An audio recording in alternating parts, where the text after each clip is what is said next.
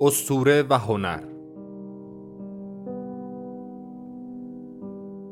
مدرس استاد عباس مخبر. برگزار شده در مؤسسه پژوهشی، آموزشی و مطالعاتی آکادمی شمسه.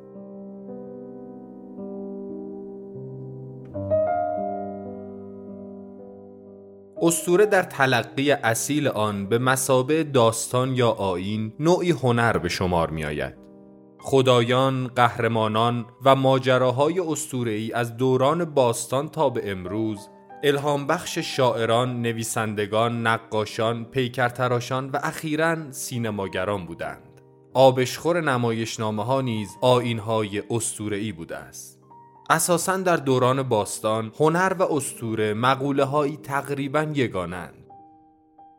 پیوند هنر و استوره حتی در عصر نوزایی و دوران روشنگری نیز به میزان زیادی برقرار میماند. دورانی که کوس پیروزی لوگوس بر میتوس به صدا درآمده و خرد به عنوان تنها تکیهگاه انسان برای ادامه مسیر بر تخت پادشاهی نشسته است. در آغاز زبان، هنر و استوره وحدت یکپارچه و منسجه می داشتند. ولی به تدریج به صورت سه شیوه مستقل آفرینش روحی پدیدار شدند.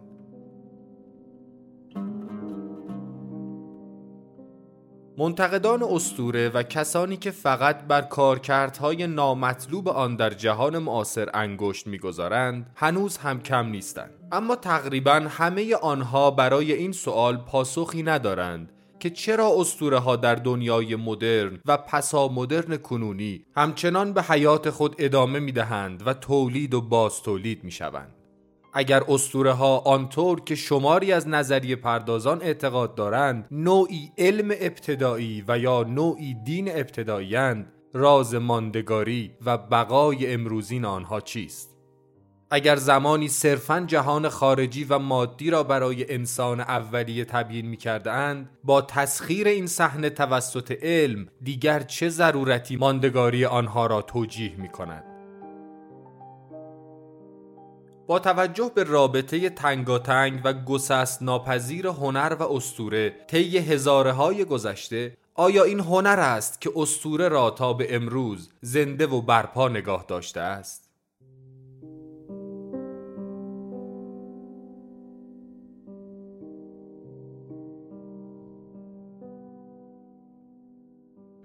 دیشب داشتم با یکی از دوستان صحبت می‌کردیم راجع به اوضاع جهان معمولا شب آدم راجع به اوضاع جهان صحبت می‌کنیم و اینکه چرا انقدر خرابه همه جا جنگ و خونریزی و بدبختی و و بعد بالاخره آیا امیدی هست به اینکه وضع بشر کم بهتر بشه یا نه؟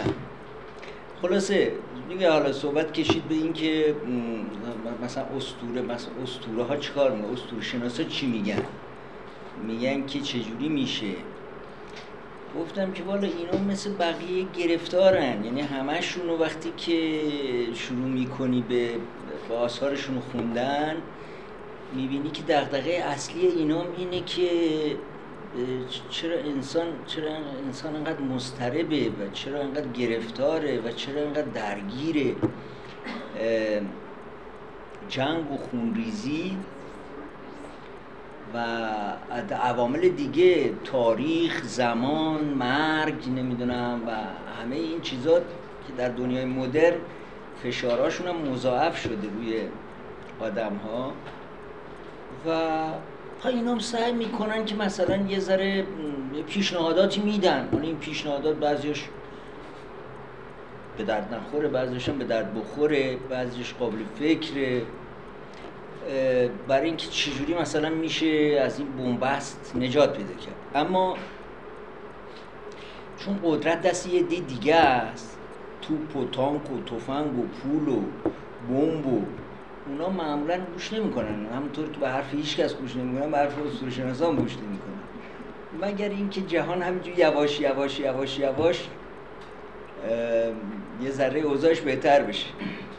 منتها من اینو گفتم به اون دوستمون گفتم یه فایده دیگه ای داره این اسطوره شناسی و اونم اینه که لاقل در سطح فردی برای خودت یه مقدار این مسائل قابل هضم می‌کنه و تحمل تو رو بالا می‌بره برای اینکه این ناملایمات رو یه جوری راحتتر بتونی تحمل کنی و یه جوری بفهمی که چرا اینجوریه. من امیدوارم که این کلاس حداقل فایده که می‌تونه داشته باشه این باشه که واقعا همه ما رو یه ذره یه ذره بهمون این امکانو بده که بیشتر تحمل بتونیم بکنیم و بیشتر بتونیم بفهمیم که در چه موقعیتی هستیم کجای جهان هستیم. چون به نظرم حالا صرف نظر از اینکه اسطوره شناسی چیه هست و رابطش با هنر چیه و اونا خب بحثایی است که حتما سر کلاس خواهیم کرد. من بیشتر واقعا دغدغم اینه. در هم خودم در کاری که می‌کنم و هم سر کلاس دلم می‌خواد که یه همچین چیزی رو منتقل بکنم یه همچین حسی رو منتقل بکنم. چون تصورم این است که کتاب به اندازه کافی هست و یه معرفی اگر بشه همه می‌تونن برن بشینن بخونن. ولی شاید اگر اگر بیشتر بتونیم بحث بکنیم حالت پرسش و پاسخ داشته باشیم بهتر بتونیم به اون نتیجه برسیم. و اون پرسش و پاسخ هم دیگه خودتون باید رعایت کنین دیگه. یه نفر متکلم وحده نشه همش سوال بکنه بقیه سوال نکنن. یک دوم این که از هیچ سوالی نگران نباشید نترسید. فکر نکنید که سوالتون احمقانه است. اولین سوالایی که تو اولین کلاس دوره استور شناسی از من کردن من دیشب داشتم یه متنی رو میخوندم یه ده کارشناس استور شناسی رفتن توی یه آرشیو جوزف کمبل یا آرشیوی داره که تمام مطالب منتشر شده و منتشر نشده و سخنرانیا و ایناشو تو بنیاد جوزف کمبل نگهداری می‌کنن و منتشر نشدن زیاد هست اونجا. خیلی جالبه. این سوالایی که اینا مطرح کرده بودن که رفته بودن توی اون آرشیو یه هیئت چهار نفری چهار تا اصول شناس که ببینن جواب کمبل به این سوالات داده یا نه و اگه داده استخراج کنن. بعد سوالاتشون اینا بود. در عصر فضا اسطوره ها با معنا دارن یا نه؟ در دورانی که انسان به صورت کلونی داره ساخته میشه اسطوره ها معنا دارن یا نه یا تغییر می‌کنن یا همون به همون شکل سابق میمونن. در شرایطی که طول عمر داره افزایش پیدا می‌کنه و این امکان وجود داره که مثلا انسان به نامیرایی نزدیک بشه تکلیف اسطوره چی میشه؟ در شرایطی که امکان مهاجرت به به کرات دیگر برای زندگی هست تکلیف اسطوره چی میشه؟ و جالب بهتون بگیم که در اولین دوره کلاس اسطوره شناسی یکی از دانشجوها همه این سوالات رو به اضافه یه ده تا سوال دیگه من کرده بود. و خب من اون موقع فکر می‌کردم که البته واقعا هم موقع هم فکر نمی‌کردم که سوالات بی ربطیست خیلی راجبشون فکر کردم. ولی برام جالب بود که که بزرگترین اسطوره شناس هم سوالاشون همین هست منظورم اینه که از بابت طرح سوال نگران نباشید.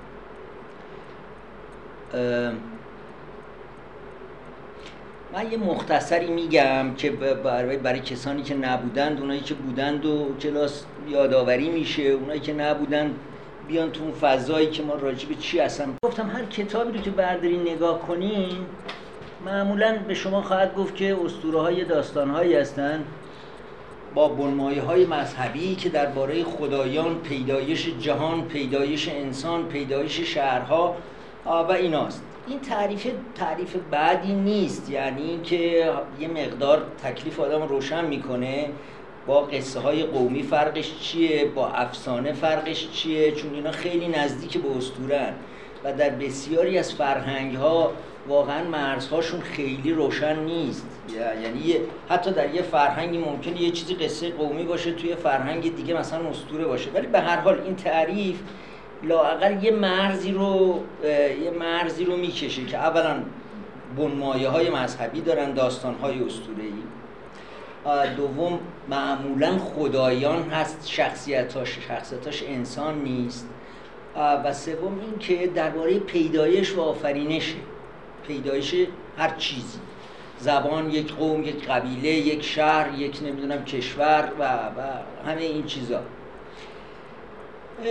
گفتم یه فرقایی یه فرقایی هم داره که اینا رو باید حواسون باشه با مثلا افسانه افسانه استوره معمولا وقتی که در فرهنگی که بازگو میشه باور میشه جز باورهای مردمه.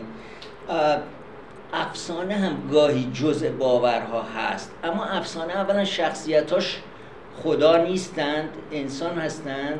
و یه فرق ظریفی که با اسطوره داره اینه که معمولا به یه تاریخ یا جغرافیا وصل میشه. یعنی یه شخصیت واقعی نیست اما به یک شخصیت تاریخی به یا به یه مکان جغرافیایی وصل میشه که واقع نما باشه.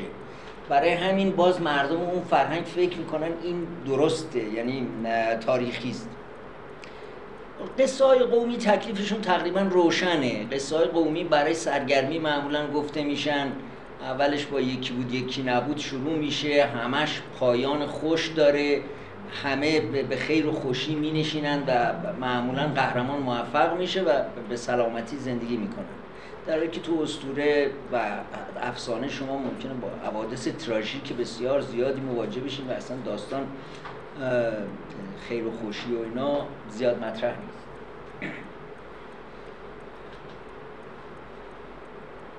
حالا اینکه چرا چرا اسطوره شناسی اساسا مطالعه شد؟ ببینی از از یونان باستان این داستان همینجور مطرح بوده واقعا که این اسطوره چی هستن بالاخره؟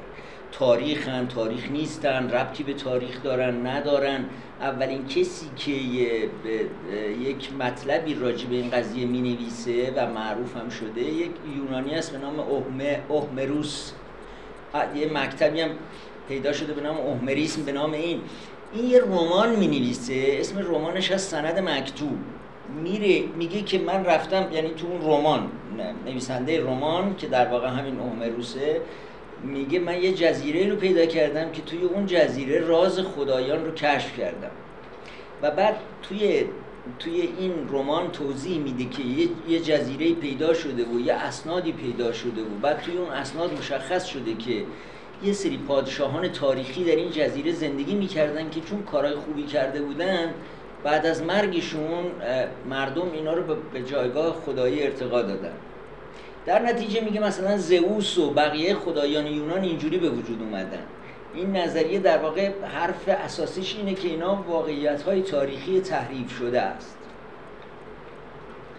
بعدا نظرات دیگری مطرح شد. یه, یه نظریه مثلا حالا این, این که میگم بعدا این بحث ادامه پیدا می‌کنه در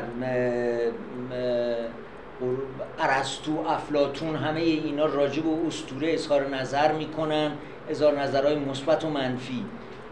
مثلا افلاتون خیلی دلخور بوده از اسطوره به دلیل اینکه توش خدایانش شادخار یونان هر کاری دلشون می‌خواسته می‌کردن و از نظر افلاتون همه اینا غیر اخلاقی بوده و نمیپسندیده.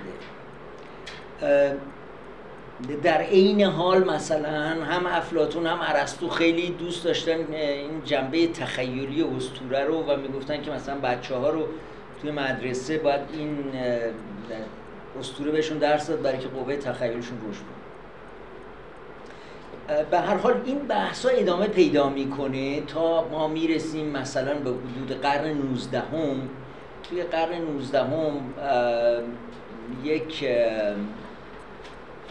یه آدم خیلی معروفی است به نام ماکس مولر که متخصص زبانهای هند اروپایی بوده. این نظریه زبانی مطرح می‌کنه و اون نظریه اینه که میگه که این اسطوره بیماری زبانی است. در واقع اقوام هند اروپایی میگه از هند اروپایی هم شروع شده. این اقوام هند اروپایی اسم کم داشتن در, در زبان هند اروپایی کهن. در نتیجه وقتی که می‌خواستن مثلا غروب بگن خورشید غروب کرد سه تا واژه نداشتن خورشید غروب کرد. مجبور بودن یه توضیح اینجوری بدن که مثلا تاریکی شب آفتاب را عاشقانه در آغوش گرفت. مثلا مثال می‌زنم و یه زبان شاعرانه ای رو مجبور بودن ابداع بکنن برای که به اندازه کافی واژه برای بیان این مطلب نداشتن. یا مثلا برای طلوع خورشید با دوباره یه عبارت شاعرانه دیگه می‌گفتن که مثلا قرص آفتاب مثلا از پشت کوههای بلند به دیدار ما می آید یا روز را در آغوش می گیرد میگه که این این این این باعث پدید آمدن اسطوره ها شد حالا بحث های خیلی مفصلی در می‌گیره. بعدها معلوم میشه که این, این حرفایی که آقای ماکس مولر می‌زنه و میگه مال زبانهای هند اروپایی است تو تحقیقات دیگه معلوم میشه که در زبانهای دیگه هم همین اسطوره ها هست و در فرهنگ های دیگه. یعنی در سرخپوست ها هست در استرالیا هست در نمی‌دونم ملانزی هست. و, و اون نظریه خود به خود ابطال میشه.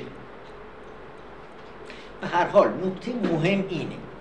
نکته مهم اینه که آن چیزی که باعث شد مطالعات اسطوره شناسی به طور جدی شروع بشه شباهت هایی بود که بین اسطوره های ملت های مختلف وجود داشت. خدایانی شبیه به همدیگه کارهای شبیه به همدیگه رو در فرهنگ های مختلف انجام می‌دادن. در مورد بعضی از اینا این امکان وجود داشت که آدم بگه که از این فرهنگ به این فرهنگ منتقل شده. یعنی مثلا فرض کنید مصر و بین النهرین و یونان و ایران مثلا اینا خیلی نزدیک همن. احتمال این که در گذشته های دور یه داد و ستد فرهنگی با هم می داشته بودند زیاده و, و واقعا هم داشتن و بسیاری از اسطورات تو این فرهنگ ها هم منتقل شد. منتها بعضی فرهنگ ها بود که اصلا امکان این که در جهان قدیم اینا ارتباط داشته باشن وجود نداشت. یعنی مثلا شما تمام این اقوام امریکای جنوبی و مرکزی اصلا قاره امریکا و بعد از قرن 16 هم اصلا کشف شد. در نتیجه اقوامی که اونجا بودن ارتباطی نداشتن با اقوام دیگه. منتها موقعی که برای اولین بار سیه ها رفتن اونجا دیدن به طرز عجیبی اسطوره هایی که اونجا هست عین مثلا اسطوره های یهودی این اسطوره های مسیحیه و مثل اسطوره است که به اصطلاح در فرهنگ های هند اروپایی است و بعد حالا در استرالیا هم باز این مسئله بود در نمی‌دونم ملانزی هم این مسئله مواجه شدن.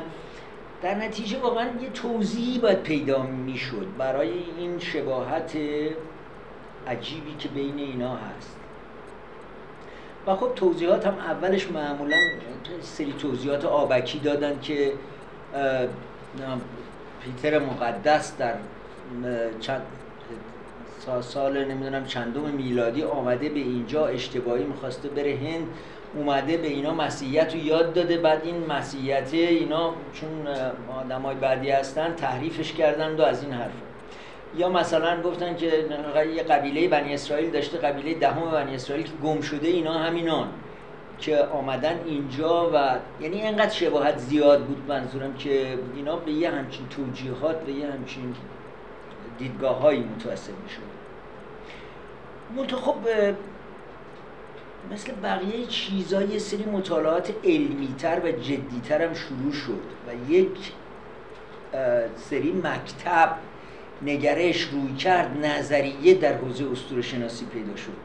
جامعه شناسا شروع کردن به خوندن. اسطوره چون ارتباط نزدیکی با دین داره بعضی بعضی از اسطوره شناسا اساسا اسطوره رو یا زیل دین قرار میدن یا دین رو زیل اسطوره قرار میدن به هر حال یه جور دین خیلی خیلی باستانی محسوب میشه. مردم باور داشتن واقعا و بر اساسش عمل می‌کردن. در نتیجه خیلی مهم بود که منشأش پیدا بشه. یعنی برای جامعه شناسا و بعدها برای روانشناسا مثل همه چیزهای دیگه که می‌خواست می‌خوان بدونن منشأ انسان کجاست منشأ زبان کجاست منشأ دین کجاست. می‌خواستن واقعا بدونن منشأ اسطوره کجاست. و برای اینکه بدونن منشأ اسطوره کجاست و و موضوع اسطوره چیه و کارکرد اسطوره چیه این ستا خیلی مهمه. منشأ اسطوره موضوع اسطوره کارکرد اسطوره. نظریه های بسیار بسیار متنوعی هم جامعه شناسا و بعد از اونا روانشناسا و بعد نگرش های دیگه مثلا ساختارگرایان هم یه نظریه ای دادند و پدیدارشناسا یه نظریه ای دادند طرفداران مکتب استور آین یه نظریه دادن حالا اینا رو که میگم به خاطر اینی که بهتون میگم که این تعریفی که این بالا می‌کردیم همین الان و تو دیکشنری ها هست ضمن اینکه راهگشا هست زیادم راهگشا نیست. چون شما بر اساس اینکه به کدوم نظریه و کدوم مکتب نگاه کنی تعریف اسطوره فرق می‌کنه در همه این اینایی که میگم در مورد منشأ اسطوره نظرات متفاوتی دارن. بعضیاشون ممکنه در مورد کارکرد نظرات مشابه یا متفاوتی داشته باشن در مورد موضوعش نظرات متفاوتی دارن. در نتیجه اگه ما بخوایم بدونیم که واقعا اسطوره چیه باید حتما یه نگاهی بکنیم به به نظریه های اسطوره شناسی و رویکردهای اسطوره شناسی و ببینیم که در هر کدوم از این رویکردها اینا در مورد اسطوره حرف و بحثشون چیه.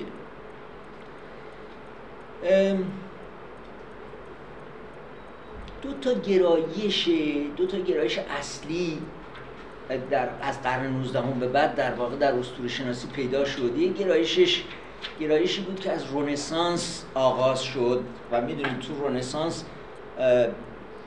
بحثی که مطرح شد این بود که انسان با تکیه بر خرد و عقل می‌تونه به همه مسائل و مشکلات حل بکنه و بایستی همه خرافات دور ریخته بشه دین دور ریخته بشه اسطوره دور ریخته بشه سنت ها دور ریخته بشن اینا دست و پا گیرن و بعدها مثلا تو قرن 18 هم بیانیه دادن مثلا بیانیه مثلا فرانسیس بیکن علیه اسطوره.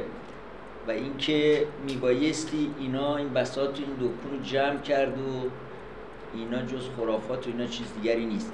به حال یه از این عقل گرایانی که این این این رگه ای که از رنسانس اومد و تکه بر عقل داشت در اسطوره شناسی هم یک چهره های خیلی مهمی داشت که شاید مهمترین شروع کننده هاش یه شخصی به نام ادوارد تایلور.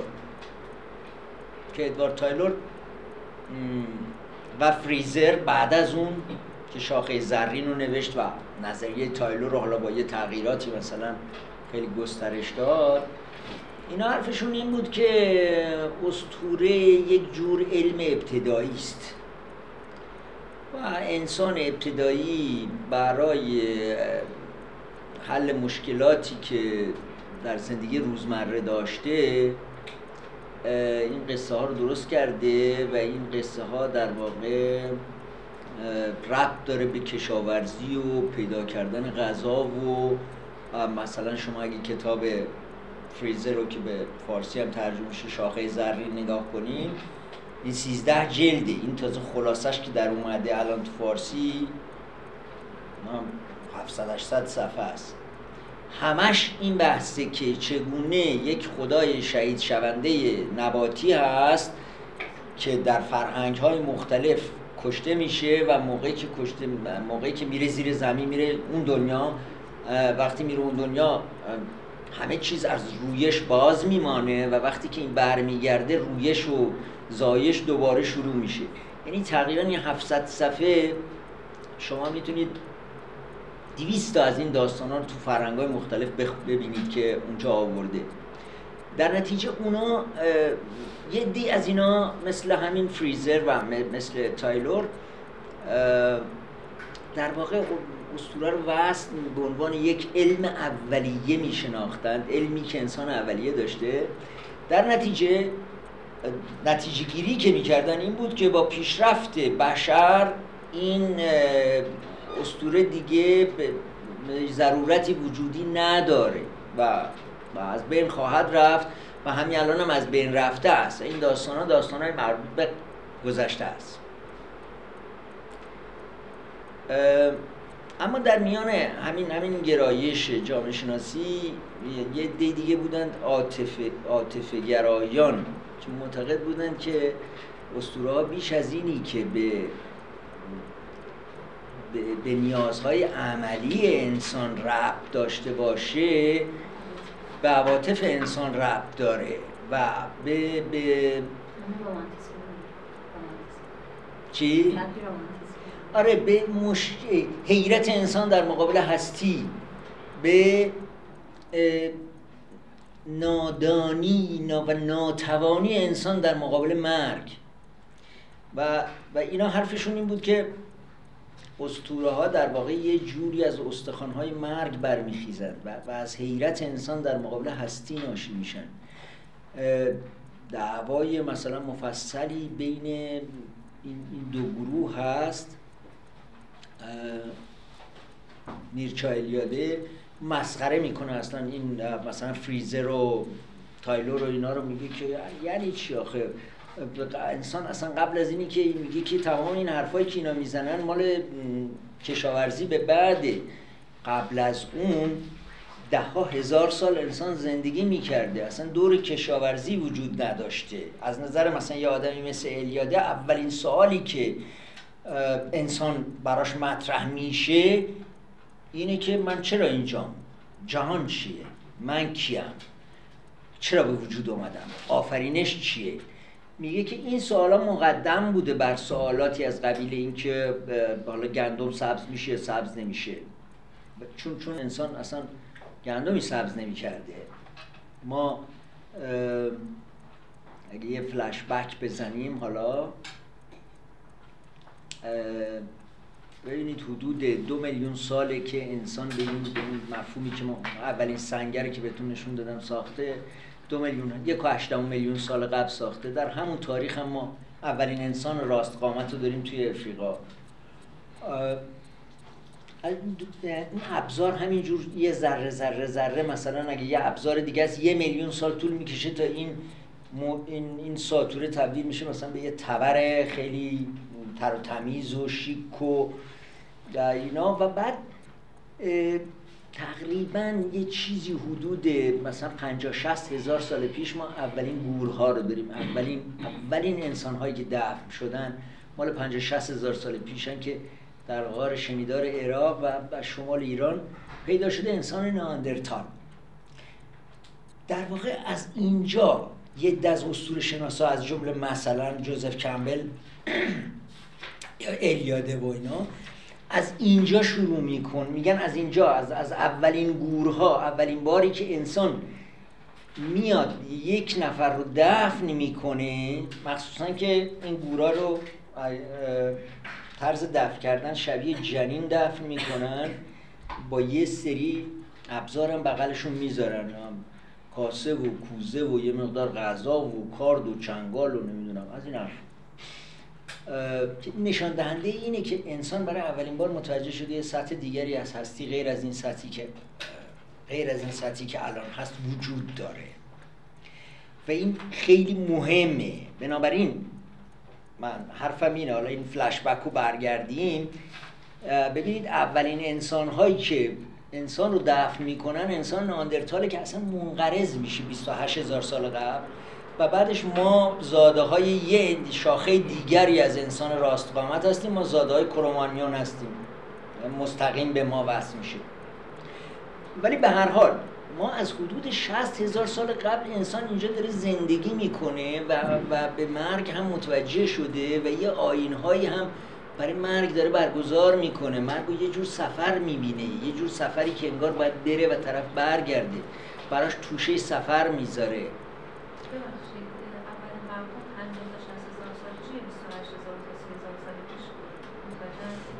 50 تا 60 هزار ساله. 28 هزار سال پیش انسان نئاندرتال به طور کامل از بین میره. ولی گور اولین گورها مال انسان نئاندرتاله. بعدش البته اون انسان بعدی دیگه گور داشته. منتها اون دوتا اولی هن. اونی که تو غار شنیدار عراق پیدا شده. 50 تا 60 هزار سال. بنابراین بنابراین می‌بینی که از همینجا اسطوره شناسا خیلی تفکیک میشن دیگه. یه ده از اینا میگن که نه. بحث اسطوره اصلا بحث علم نیست. اگر اگر اسطوره علم اولیه بود چرا چرا امروز؟ این سوالی است که الیاده مطرح میگه چرا امروز اسطوره هنوز هست؟ علم که پیشرفت کرده. قاعدتا اگر این علم اولیه بود این دیگه نمیبایستی باشه دیگه. اگر استوره دین اولیه بود چرا الان که دین های یکتا پرست همه جای دنیا رو گرفتن بازم استوره ها هستن؟ بنابراین بنابراین این, این نظریات رو یه دی از اینا رد می‌کردن و, و از همین جاها ما یواش یواش مثلا به گرایش های روان شناسانه و روانکاوانه و اینا تو استوره می‌رسیم.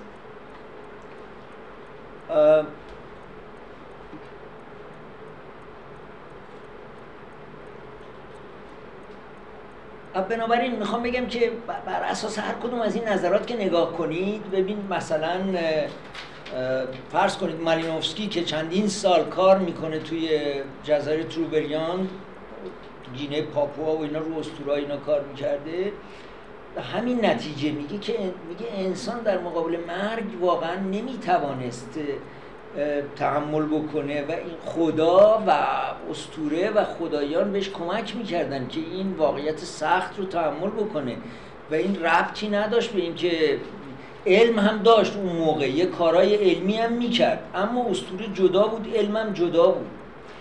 و خب نظریه خیلی خیلی مهمی که فریزر داده بود فریزر می‌دونی می‌گفت که جامعه بشری سه تا مرحله رو طی کرده. از مرحله جادو آمده به مرحله دین و از دین به مرحله علم. و اسطوره ها در فاصله مرحله جادو و دین ساخته شدن. خب این نظریات به, به کلی دچار مشکل شدن. وقتی که این نظر پردازان جدید حالا بعدا مثل مثلا یونگ و فروید و اینا آمدن گفتن آقا اصلا این یه بحثی در ذهن انسان. این, این اصلا ربطی نداره به علم و ربطی نداره به جهان خارج و به این چیزا ربطی نداره و در ذهن انسان است. مالینوفسکی که اون مطالعات می‌کنه میگه که اسطوره خیلی خیلی واقعی است و مردم اونجا باش زندگی می‌کنن و اصلا ربطی به دوران گذشته و حال نداره و یا آدمایی مثل مثلا الیاده و کمبل میگن اسطوره مرتب دارن ساخته میشن. در جهان مدرن دارن ساخته میشن.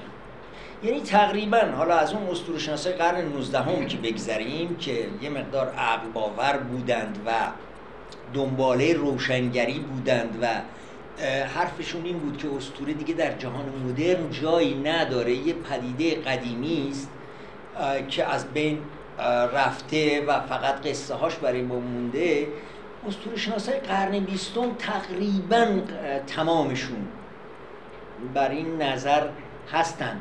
با گرایش های فکری مختلف که اسطوره ها در جهان معاصر کارکرد دارن مرتب تولید میشن. و باز تولید میشن و بنابراین یه موضوعی هستند که به ذهن یا مغز انسان کار دارن. حالا یه عده از اینا میگن مغز یه عده از اینا میگن ذهن. مثلا فرض کنید که لوی استراس که اسطوره‌شناس ساختارگر است این میگه که اصلا این ساختار اسطوره بخشی از مغز انسانه و, و, و یا یونگ مثلا در آخرین حرفایی که راجع به کهن الگوهای اصطلاحی داره به نام کهن الگوها می‌زنه میگه این بیولوژی که انسان اصلا با اینا به دنیا میاد. یه دیگه هم مثل مثلا کمبل یا مثل فروید و اینا خب اینا رو با پدیده های ذهنی توضیح میدن. اینکه حالا فروید مثلا به یه شکل دیگری و کمبل به یه شکل دیگری کمبل بحث رویای جمعی رو مطرح می‌کنه و میگه اسطوره ها رویای جمع, جمع هستن. فروید بحث دوران کودکی رو مطرح می‌کنه و عقده اودیپ و سرکوب ها و اینا و اینکه این اسطوره ها از اونجا به وجود میاد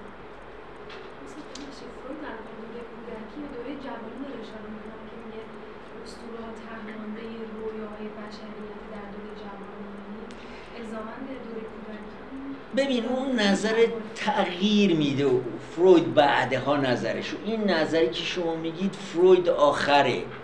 یعنی فرویدی که توتم و تابو رو می‌نویسه هنوز فروید در ابتدا نظرش اینه که اسطوره یک مرحله ابتدایی اندیشه بشره و از بین خواهد رفت با جایگزین شدن علم.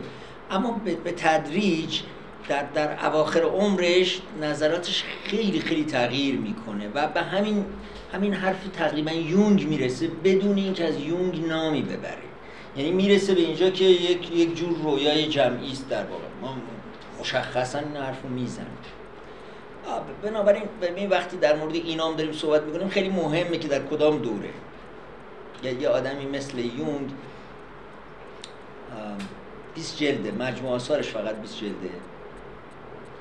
یک کتابخونه هم تقریبا راجبش کتاب نوشته شده. در تمام عمرش هم مدام این نظراتش رو تغییر می‌داده. هیچ هم معلوم نیست کدوم کدوم نظر کی تغییر داده. یعنی این شما یک کتابی رو مثلا ممکن این آخرا نوشته باشه تغییر نداده باشه یکی رو ممکن اون اولا نوشته باشه تصدیح کرده و تغییر داده. در نتیجه خیلی مهمه که راجب اینو صحبت می‌کنیم. کدام فروید کدام یون کدام کمبل چون اینا در طول زمان بالاخره هر کدومشون 20 سال کار کردن می‌دونی؟ و یواش یواش چیزا یاد گرفتن دیگه. اونا مثل ما یاد می‌گرفتن احتمالا. و تغییر دادن خیلی چیزا.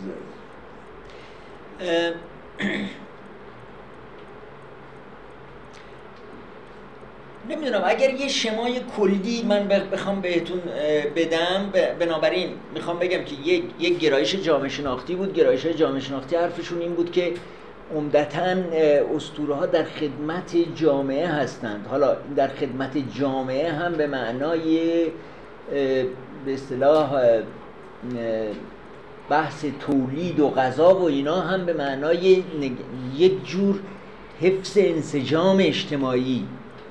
یه چسب وصله ای که به اصطلاح اعضای جامعه رو به هم دیگه وصل می‌کرده. یک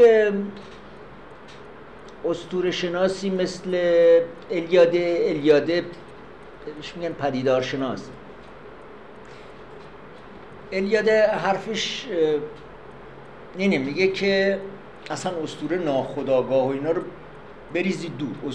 استوره و دین بخشی از وجدان بشره. و, و همه ما انسان های ای هستیم و همه ما انسان های دینی هستیم. بالا بریم پایین بیایم. خودمون قبول داشته باشیم و یا قبول نداشته باشیم اصلا اهمیتی نداره. میگه که شما همتون دینی هستیم چون چون بخش از وجدانتون دینیه. و, و بعد میگه که میگه همتون همچنان یعنی تقسیم بندی می‌کنه. الیاده جهان رو به امر قدسی و امر غیر قدسی یا عرفی. قدسی ناقدسی قدسی غیر قدسی قدسی عرفی. فرق نمی‌کنه. مکان رو هم تقسیم می‌کنه قدسی و عرفی. زمان رو هم تقسیم می‌کنه به قدسی و عرفی. این کلید واژه های الیاده است. بعد خودشو می‌بره می‌ذاره تو کله انسان اولیه و از طرف اون فکر می‌کنه. میگه که ببین اینا یه جایی داشتن قدسی بود یه جایی هم داشتن غیر قدسی بود. یه زمانی داشتن زمان قدسی بود همون زمانی که در آین شرکت می‌کردن یا مثلا نماز میخوندن یا هر چیزی یه زمان هم غیر قدسی بود زمان معمولی که کار می‌کردن و فلان اینا. بعد میگه شما انسان های مدرن هم همینا رو دارین. یعنی اینکه اولا چرا مثلا شهر زادگاهتون اهمیت میدین؟ خب این دو ادامه مکان قدسیه. چرا؟ چرا مثلا شهر چرا به تاریخ تولدتون اهمیت میدین؟ تاریخ تولد شما چه اهمیتی داره؟ این این ادامه زمان قدسیه. شما در واقع یه جوری داریم به زمان قدسی اعتقاد داریم و یا مثلا نمایشگاه اتومبیل و مدل های جدید ماشین رو که میاد اینو کاملا توضیح خیلی چیزی داره. میگه که این عین آین های قدیمه.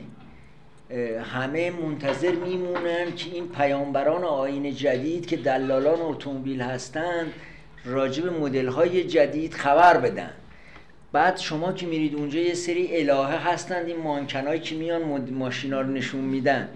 اون ماشینا رو به شما نشون میدن. بعد نمی‌دونم همینجور ریز ریز ریز تمام اون اتفاقاتی رو که مثلا توی یه نمایشگاه اتومبیل میفته مقایسه می‌کنه با یه آیینی که مثلا در یه سنت قدیمی داشته اتفاق میافتاده. بنابراین یکی مثل این میگه که میگه که اصلا بخشی از وجدان بشری است. یکی یکی مثل یونگ میگه که اسطوره ها در واقع یه, یه, فضایی داره یونگ یه ساختاری برای ذهن ترسیم می‌کنه که اید هست اگو هست و سوپر اگو اید در واقع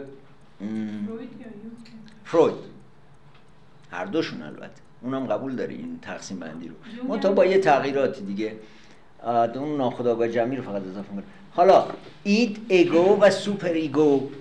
id id نهاده. همون چیزی که ما باش به دنیا میایم بچه هر چیزی رو که می‌خواد دلش می‌خواد همه آرزوها باید برآورده بشه همه چیز باید اون id ه. تمام تمام آرزوهای و آمال سرکشی که در وجود ما هست. یه super ego هم والدینن یا جامعه است. قواعد اخلاقی و هنجارهاست که مرتب میکوبه تو سر id و میگه که خفه شو بگیر بشین. نمیشه نمیشه نمیشه. برایند این دوتا میشه ای ego یعنی من. من میشم برایند این دوتا. در نتیجه من همیشه یه موجود پرتضاد دیگه. پر کشمکش و درگیری و همه این حرف هاست. فروید در واقع میاد میگه که این این این اسطوره ها یک پسمانده این این کشمکش های ذهنی هستند. پس ذهن یک بچه. گرایشی که به مثلا بچه به والدین غیر همجنس داره و و اینکه سرکوب میشه طبعا این گرایش و میگه که این وقتی که بزرگ میشن عده از اینا خودشون می‌ذارن جای اون بچهه و این داستان ها رو می‌سازن این داستان های اسطوره ای رو. برای همین هم هست که در همه جهان اینا شبیه هم دیگه است چون همه آدما در همه جای جهان این مراحل رو طی می‌کنن بنابراین شباهت اینا رو اینجوری میشه توضیح داد. و یا یونگ یه توضیح دیگری میده. میگه که اینطور نیست. اینطور نیست که اسطوره ها صرفا سرکوب آمال و آرزوهای سرکوب شدن اینا یک میراث بشری هستند یک توانایی هستند. می‌دونید که یونگ تقسیم بندی فروید و فروید به خداگاه و ناخداگاه تقسیم می‌کنه ذهن رو. حالا غیر از این اید و اگو دو تا تقسیم بندی فروید داره. یه تقسیم بندی توپوگرافیکه توپوگرافیک مثل مثلا یه کوهه که میگه نوک این کوه یخ خداگاهه. تیکه که هنوز توی آبه ولی تو می‌تونی ببینیش پیشاگاهه بقیهش ناخداگاهه.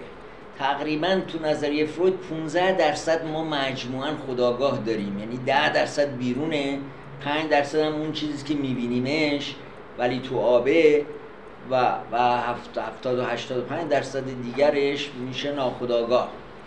و ناخداگاه فروید پر است از این کشمکش ها و این درگیری ها یونگ یه تقسیم بندی رو تغییر میده و میگه که ما یه ناخداگاه دیگه داریم که اون ناخداگاه جمعی بشره و اون توش یه چیزای دیگه هست و اون چیزا همه خیلی خیلی مثبتن و خیلی ارزشمندن و و هر انسانی بایستی بتونه بره با اون ناخداگاه ارتباط برقرار کنه اگه می‌خواد اگه می‌خواد از از تمام تواناییاش استفاده کنه. اگه می‌خواد خودش رو بشناسه. اگه می‌خواد در این جهان یه آرامشی پیدا بکنه و به یک تفرد و خودشناسی و خداشناسی و خداشناسی رو میگه خودشناسی چون از نظر یونگ خدا خوده. تقریبا فرقی ندارم.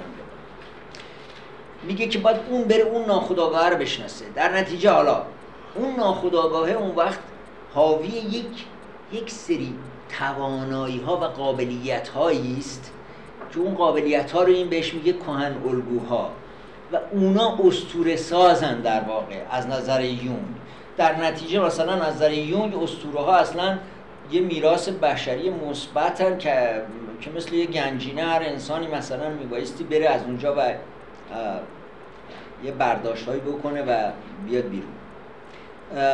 از نظر از نظر فروید من من تشبیه می‌کنم تشبیه می‌کنم دیدگاه فروید و در مورد ناخداگاه یه اوراقیه ناخداگاه یه گاراژ اوراقیه. که شما یه مش ماشین تصادفی شیشه خورد شده درب و داغون قطعات زنگ زده اینا توشه. منتها شما مجبورید هر از گاهی وقتی قطعه ماشینتون گیر نمیاد یا اونقدر گرونه که نمی‌تونی بخری بری توی اوراقی بگردی یه قطعه پیدا کنی به این ماشین بخورونی بخوره یا بخورونیش که این ماشین تو را بیفته. در حالی که از یونگ دقیقا یه گنجینه است. یعنی یه جایست مثل که توی دستگاه گنجیاب بری پیدا بکنی و یهو برق بخوری به یه مشت گنج قدیمی نمی‌دونم طلا و جواهر و فلان و اینا و یه تیکه هایی رو مثلا بتونی برداری بیاری. به دولت هم ندی خودت داری بفروشی یواشکی. راجع به اسطوره و هنر. دو تا جریان این جریان به اصطلاح یونگی و جریان فرویدی بیشترین تاثیر رو در واقع رو نقد هنر و روی هنر انواع شاخه‌های هنری گذاشتن. بنابراین ما به هر, هر کسی که می‌خواد راجع به اسطوره هنر کار بکنه یا بدونه یا هر چیز واقعا باید این دوتا رو دست کم حالا همه اسطوره شناسا راجع به هنر صحبت کردن. کمبل هم صحبت کرده نمی‌دونم آقای استراس هم مفصل صحبت کرده. چیزی که الیاده که اصلا خودش هنرمنده. یونگ هم یه جوری است یونگ هم نقاشی میکشیده و اون چیزایی که به ذهنش می‌رسیده میکشیده. و بیماراش هم توصیه می‌کرده برن نقاشی بکشن. به حال حالا می‌خوام بگم که این دو تا این دو جریان دو تا جریان یونگی و جریان فرویدی رو هنر تاثیری خیلی خیلی گسترده ای داشتن نسبت به بقیه. و بنابراین ما ناگزیریم به اون مبانی پایه پایه کار مدل مدلی رو که مثلا فروید و یونگ از ذهن انسان دارن حتما بدون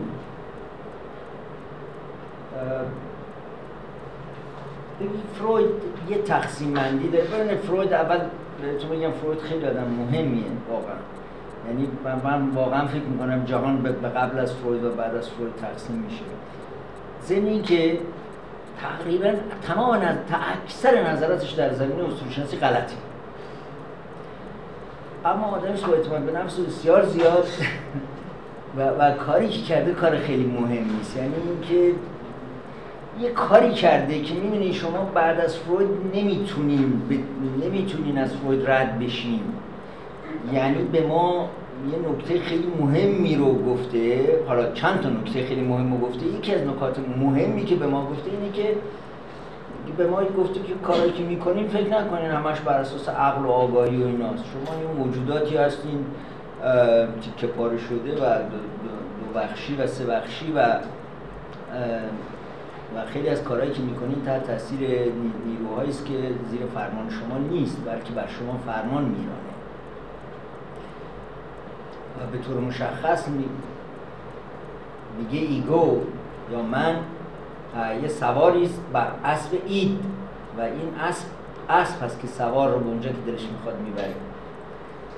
خب این نکته خیلی مهمی است. دومین نکته مهمی که فروید به ما گفته اینه که مناسبات جنسی در زندگی انسان خیلی مهمه. ما قبل از فروید معمولا پرهیز داشتند همه این متفکران که راجع به مقوله اصلا حرف بزنن. و به قول ایگلتون میگه تا قبل از قرن 18 هم اصلا فلاسفه نه غذا میخوردن نه سکس داشتن نه هیچی چون راجع به این چیزا اصلا حرف نمیزن و فروید اول اومد راجع به حرف زد. این نکته مهم بود و بعد دومین نکته مهمی که به ما یاد داد این بود که این از کودکی شروع میشه و راجع به تمایلات جنسی دوران کودکی صحبت کرده. این که از اونجا شکل می‌گیره. خب این هم نکته خیلی مهمی است به هر حال حالا بعد می‌رسیم بعد سر بحث اسطوره شناسی فروید و اشتباهات عجیب و غریبی که داره. منتها می‌خوام بگم وقتی راجع اون اشتباهات صحبت می‌کنیم اهمیت و ارزش یک فروید رو نادیده نگیریم. دوم این که تمام این متفکران تقریبا حالا راجع به هر کدومشون که صحبت می‌کنیم واقعا اول و آخر کار با هم فرق می‌کنن. و در طول دوران کاریشون تغییر می‌کنه دیدگاهشون نسبت به خیلی از چیزها بنابراین این بفرض اینم باید در نظر بگیریم که بفرض که اینا لزوما یه, یه چیز یه دونه فروید نداریم یه دونه یونگ نداریم یه دونه کمبل نداریم. اینا دیدگاهشون تغییر کرده در طول زندگی زندگی کاری. حالا از این از این بحث که بگذریم مدل یه فروید یه مدلی برای ذهن انسان میده که این مدل رو بهش میگن مدل توپوگرافیک چون شبیه عوارض زمین توپوگرافی عوارض زمین شبیه کوه. مثل یه بسن قیفیه که بالاش شبیه کوه یخه که بالاش میگه که این قسمت آگاهه. دفعه قبلم گفتم اون قسمتی که توی آب ولی دیده میشه. اونو میگه پیش آگاهه و اون قسمتی هم که دیده نمیشه میگه ناخداگاه تقریبا این دو قسمتی که دیده میشن یه چیزی حدود یک هفتم کل این کوه یخن. ده درصد دوازده درصد 15 درصد خود فرود یه جایی یک یک هفتمی یک یک هفتمی گفته. اون قسمت خداگاه که خداگاه کاملا مشخص قسمت پیشاگاه اون چیزایی که کاملا خداگاه نیست ولی جز حافظه ماست جز خاطره ماست. هر وقت که بخوایم می‌تونیم به یاد بیاریمش یا یکم فشار بیاریم به ذهنمون یادمون میاد. اون اون بخش پیشاگاهه و اون قسمت ناخداگاه هم قسمتی که ما نه نه می‌توانیم به یاد بیاریم نه می‌دونیم چیه. نمی‌دونم به قول یون میگه که فروید میترسه اصلا از این قسمت ناخداگاه یه فضای تاریکیه یعنی یون میگه که این یه یه حالت رمزالودی داره برای فروید و, و حتی گاهی یه سری از منتقدین میگن که فروید گرایش های عرفانی داشته چون این قسمت ناخداگاه خیلی براش حالت پر رمز و راز داره. خب این یک تقسیم بندیه بنابراین. یه تقسیم بندی توپوگرافیک فرویده. بعد یک تقسیم بندی هم می‌کنه انرژی های ذهنی رو یا انرژی های روانی رو که همون تقسیم بندی id هست و ego هست و super ego. id id همون چیزی که میگیم در نهاد بشر نهاد ترجمه شد ترجمه خوبی چون واقعا سرشت انسان. اون چیزی که در کودکی تمام دلخواسته های کودکی بچه که هر چیزی رو که می‌بینه می‌خواد و هیچ قید و بند و محدودیتی نمی‌شناسه اون ایده. همه اون چیزایی که آدم دلش می‌خواد صرف نظر از اینکه جامعه چی میگه نرم ها چی میگن هنجارها چی میگن والدین چی میگن اخلاق چی میگه دین چی میگه این در واقع خود خود خود خود خود آدمه. یعنی ته اون ته وجودش که خب طبیعی است که اگر اگر انسان واقعا به اون می‌خواست به, به میل اون رفتار کنه قاعدتا هیچ طبیعت هیچ تمدنی شکل نمی‌گرفت. بعدا حالا تو بحث های روانکاویش فروید دو تا اصل رو تعریف می‌کنه. اصل لذت و اصل واقعیت و میگه که اصل واقعیت در واقع کنترل می‌کنه این اصل لذت رو وگرنه تمدنی به وجود نمی اومد شما لذت رو به تعویق میندازید برای اینکه در آینده مثلا لذت بیشتری ببرید. فرض کن با درس خوندن شبا چی درس می‌خونی درس می‌خونی برای اینکه دکتر بشی مهندس بشی بعدا در یه موقعیت بهتری لذت بیشتری ببرید و همین باعث شکلگیری تمدن میشه. یعنی فریبی است که یه جوری جوری تمدن دامی است که در راه ما تمدن گسترده. و ما به حال آخرش تبدیل میشیم به یه اسباب, اسباب دست تمدن. وگرنه همه ما که اینجا نشستیم احتمالا در ذهنمون می‌تونیم ساعت لذت بخشتری رو برای همین الان تصور ولی خب نمیشیم درس می‌خونیم چه دلیلی حالا؟ احتمالا مثلا امید داریم که در آینده کدوم آینده؟ ولی به حال این اتفاق میفته پس بنابراین یه تقسیم بندی topographic داریم. این فروید رو که بفهمیم یونگ هم تقریبا شبیه همینه. با یه تفاوت خیلی جزئی زیاد چیز نیست مشکل نیست. بنابراین یه تقسیم بندی دیگه هم داره برای انرژی های روانی که تقسیم میشه به id یا نهاد ego یا من و super ego یا من برتر. حالا ترجمه هایی که شده ایناست ترجمه های بعدی هم نیست. و, و این هم یه مدل متعارض دقیقا یعنی که یه id ی هست که هر کاری دلش می‌خواد می‌کنه یه super ego یی است که مرتب میگه این کار نکن این کار بکن این کار نکن این کار بکن. این جامعه هست والدین دین اخلاق قانون همه اینا اینا super ego ه. و ego هم یک برایندی است از این دوتا. یعنی کشمکشی که بین id و super ego هست برایندش میشه آن چیزی که ego هست. بنابراین ego یک موجودیت بسیار بسیار پرتنشی است. یعنی مدام میبایستی بالانس کنه این خواستهای متعارض super ego و id رو هر دو رو می‌گیره. حالا راجب ego خود این ego بحث های مفصلی صورت گرفته. یعنی یک زمانی مثلا بحث این بود که خب ego آیا جزء ناخودآگاه یا جزء خودآگاهه بحث های مثلا اولیه فروید این بود که ego بیشتر در ساحت خودآگاهه. ولی بعدها در سال 1946 فکر کنم یه مقاله می نویسه که یه مقدار تجدید نظر می‌کنه و ego یه مقدار با جنبه های ناخودآگاه ego مطرح میشه.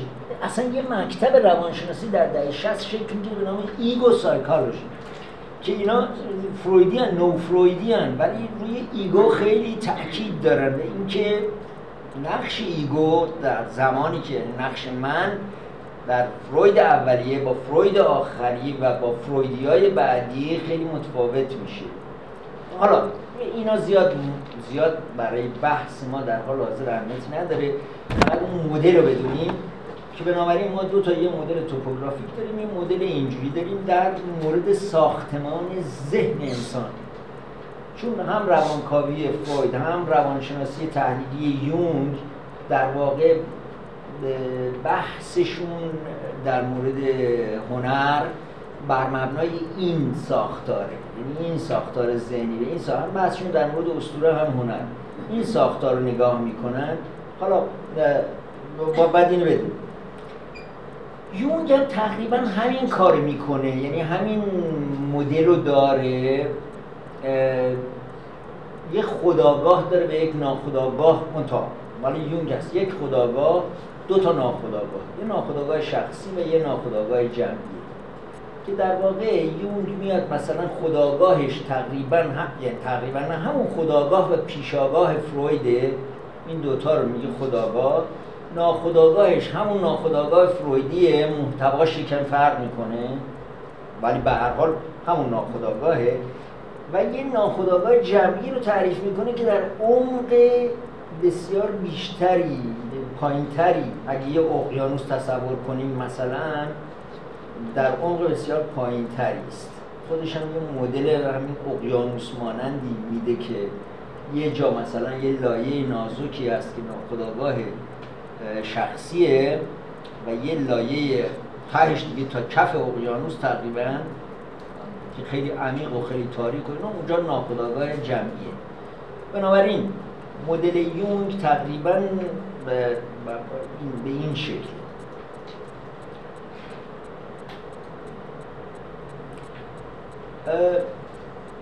حالا بحث هنر از نظر فروید قبل از اینکه اصلا بدونیم هنر چیست و اینا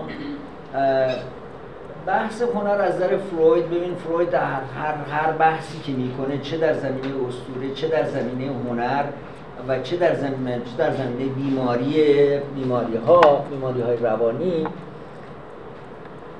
بنیادش بر اساس کشمکش خواستهایی است که بین این سطوح مختلف و بین این انرژی های روانی وجود داره.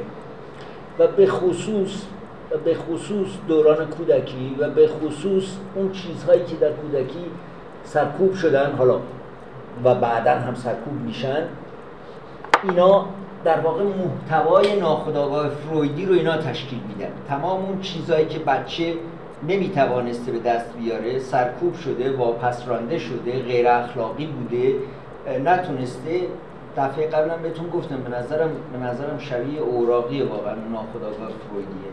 هر چیز درب و داغونی که تو وجود ما هست اونجا هست.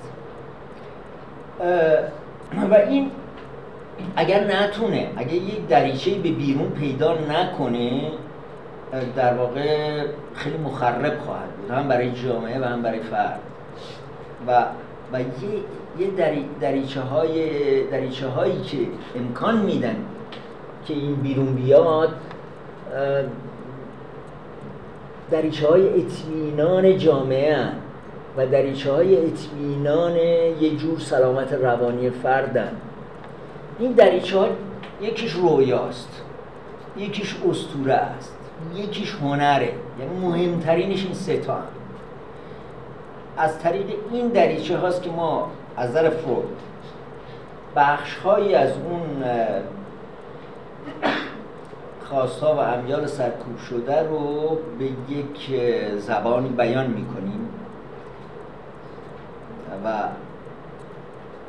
و رها شدن از چنگ اون تنش ها مثلا در هنر رها شدن از چنگ اون تنش ها به ما لذت میده هم به کسی که به هنرمند کسی که کار هنری می‌کنه هم به مخاطب که در واقع اونم شبیه هنرمند دیگه یا آدم با همون سرکوب ها و همون گرفتاری ها و با دیدن این اونم احساس لذت می‌کنه. بنابراین نظر فروید خیلی خیلی خیلی هنرمند شبیه بیمار روانیه.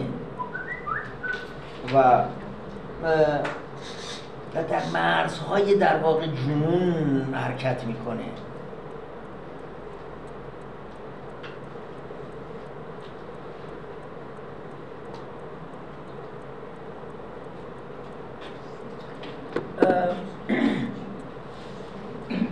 البته بعدها بعدها فروید راجع به هنر یه مقدار کار می‌کنه و یه مقدار نظرش تغییر میده یا تکمیل می‌کنه که حالا راجع به اون صحبت می‌کنیم.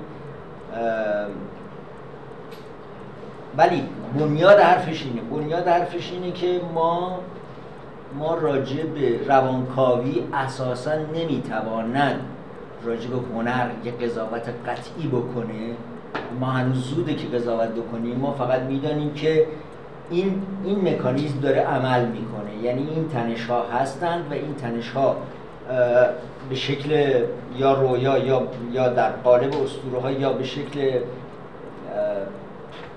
بیماری یا به شکل اثر هنری بروز پیدا می‌کنن در نتیجه اساسا فروید به, به اثر هنری کار نداره. هنرمند براش مطرح است نه اثر هنری. و, و معمولا وقتی که می‌خواد کار نقد هنری بکنه میره میگرده مثل یه کاراگاه تقریبا. شبیه همین اون آقایی که تو سریال نه فوارو. شیرلوتو میره میگرده توی بیوگرافی زندگی شخصی طرف مثلا در مورد داوینچی میره میگرده یه چیزی پیدا کنه فاکتی در کودکی و یا حتی بر اساس اثری که در آورده دو سه تا فاکت رو جمع می‌کنه و شروع می‌کنه تحلیل کردن. در واقع خیلی خیلی خیلی کار, کار کاراگاهی انجام می‌گیره. اثر هنری اهمیت نداره. خود هنرمند خود هنرمند آنالیز میشه و بررسی میشه در کار فرو این, این کاریست که بعدا یونگ خیلی نقد می‌کنه دیگه. میگه که باید ما اثر هنری بررسی کنیم. نه نه هنرمند. اصلا نگاهش به خوره یه بیمار تقریبا یه چیزی واقعا شبیه همینه. یعنی حتی یه جاهایی با اینکه مثلا این قاعدتا وقتی که این تنش ها رها میشه آدم بایستی وضعیت بهتری پیدا بکنه دیگه. میگه بعضی موقع هنرمندا دیوونه میشن اصلا. برای اینکه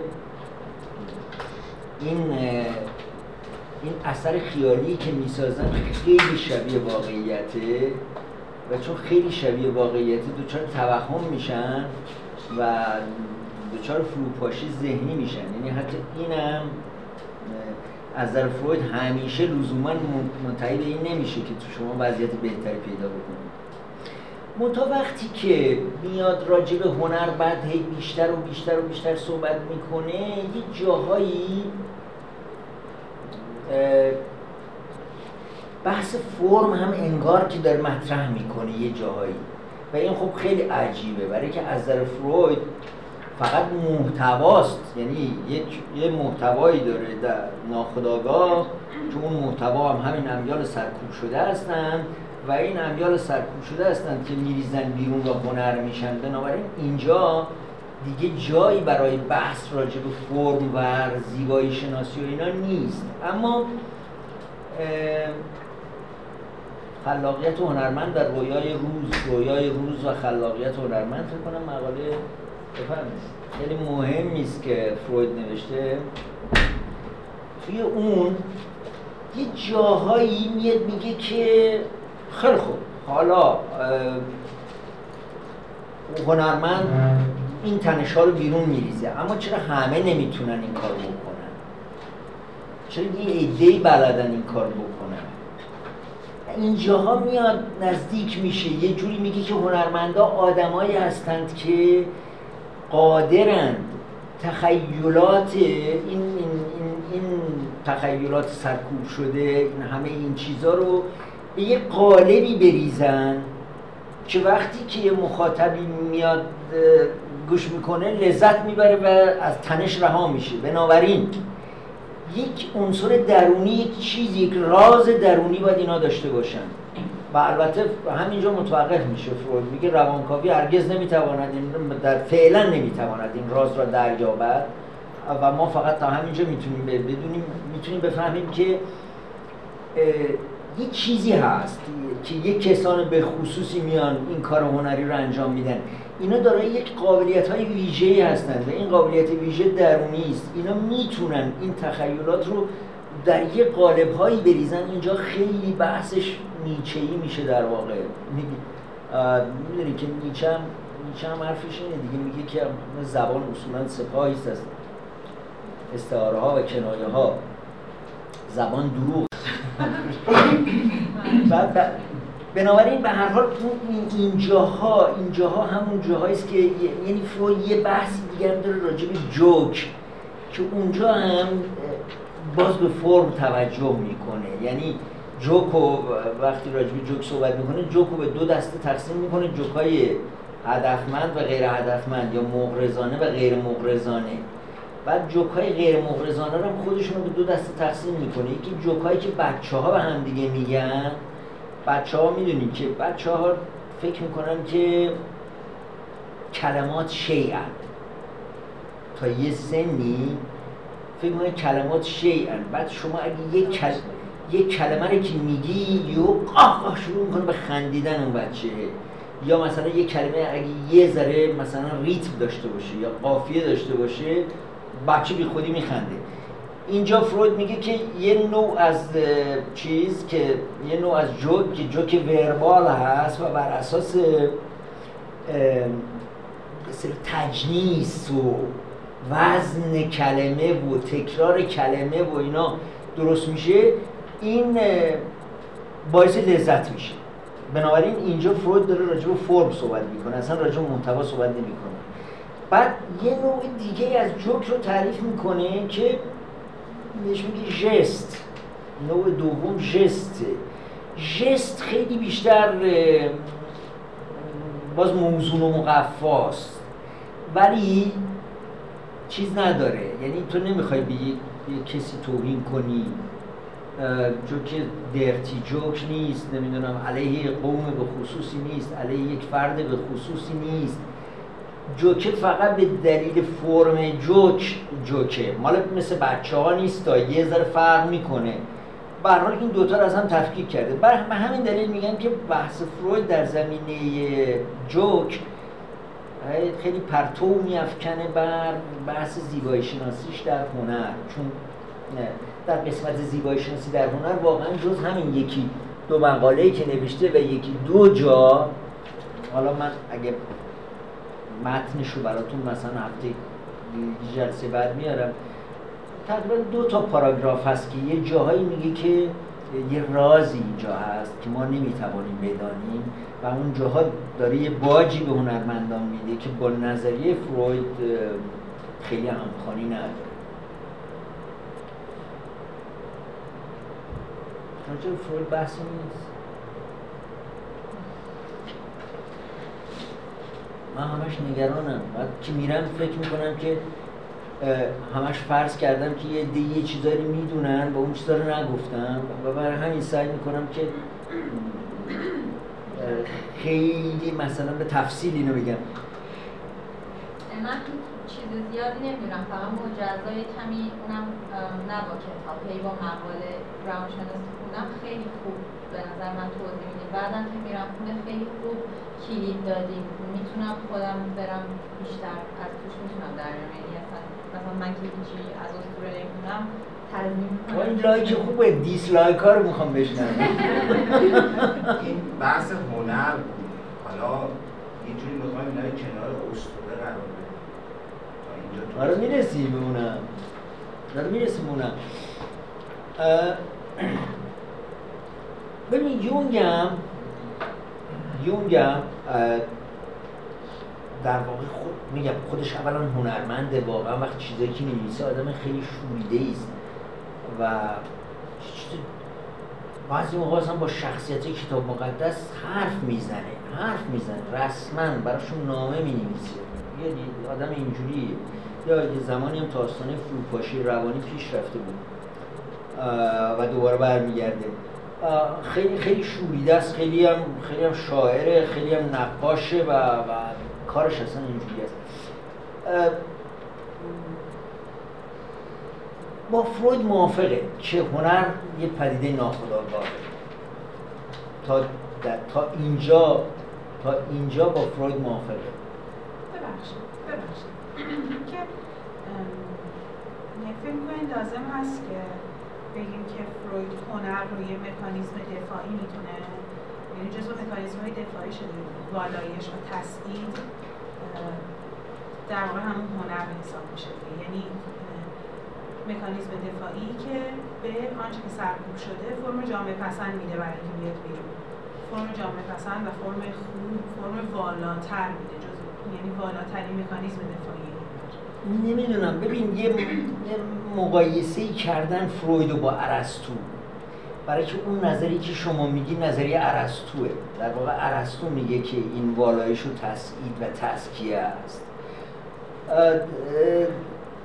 فروید خیلی آسیب شناسانه است نگاهش به هنر نگاهش خیلی والایش و تسعیدی نیست. مثل, مثل اینی که اولا به هنر نگاه نمی‌کنه به هنرمند نگاه و, و هنرمند بیمار می‌دونه بیشتر و بیشتر نگاه آسیب شناسانه می‌کنه. گفتم یک یک جاهایی هم اون حرفا رو زده واقعا. اما لاعقل آنچه که من دیدم ارسطو رو با فروید مقایسه کردن اما قسمت مثلا والایش و تسعید و خیلی به حساب فروید نمی‌ذارن در حالی که به حساب یونگ مثلا خیلی میشه یونگ بحثش اینه. اولا میگه که اون ناخودآگاه شخصی که فروید میگه در ناخودآگاه شخصی فروید غرایز هم هستن. میگه غرایز نیستن. غرایز در ناخودآگاه یه غرایز رو می‌بره توی ناخودآگاه جمعی. یعنی محتوای ناخودآگاه جمعی فروید خیلی خیلی مهمه. سرکوب های شخصی و واپس رانده ها و اون آمال و آرزوها و اینا رو قبول داره. این تقسیم بندی سگانه رو هم گفتم به نوعی قبول داره. یعنی خداگاه حالا خداگاه ناخداگاه شخصی و ناخداگاه جمعی اما محتوای ناخودآگاه شخصی رو اون سرکوب ها می‌دونه غرایز رو میاره توی ناخودآگاه جمعی. به اضافه این که یه محتوای مهمتری رو برای ناخودآگاه جمعی تعریف می‌کنه و, و اون محتوای مهمتر همون کهن الگوها هستن. یه چیزی تعریف می‌کنه به نام archetype ها یا کهن الگوها. میگه یه چیزی هست در ناخداگاه جمعی که این خیلی خیلی مهمه. یعنی این بحث در هنر خیلی مهمه. شاید هیچ آدمی هیچ آدمی به اندازه یونگ بر, بر هنر در قرن بیستم تاثیر نذاشته باشه.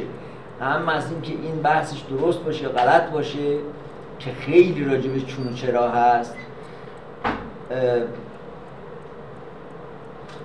بذار یه چیزی قبل از اینکه وارد این یونگ بشم بتونید. یونگ 20 جلد کتاب نوشته. 20 جلد. دفعه قبلا فکر کنم اینو گفت. یک کتابخونه هم راجع بهش کتاب نوشته. بعد اولا مبهم می نیست چون خیلی شاعران هست میگم مبهم. خود نوشتهاش مبهم. بعد نوشتهاش مرتب تغییر میده. بعد معلوم نیست کدوم نوشته رو کی تغییر داد یعنی شما ممکنه یک کار آخر یونگ رو ببینید این تغییر نکرده باشه یکی از کارهای اولش رو ببینید این اصلاح کرده باشه و تغییر داده باشه و, و, و معلوم نیست کدوم, کدوم کی تغییر کرد. در مورد اسطوره متاسفانه در تمام این 20 جلد یه حرفایی زده. هیچ جا جمع نشده در یک کتابی یک جای مشخص. اینا رو داشته باشید. راجع به کهن الگوها که در واقع کلید واژه یونگه یعنی اگه می‌خوایم یونگ رو بفهمیم حتما باید اینو بفهمیم. و اگه اینو نفهمیم حتما یونگ رو نمی‌فهمیم. هنوز اختلاف نظر هست در میان یونگی های برجسته. یعنی هنوز یه آدمی مثلا مثل جوزف کمبل یا آدمی مثل مثلا چه رابرت سیگال که آدم خیلی مهمیه در بحث نقد اسطوره و اینا. دو تا دیدگاه متفاوت دارن راجع به اینکه این کانونگوها چی هستند و خود یون بارها و بارها و بارها در زندگی.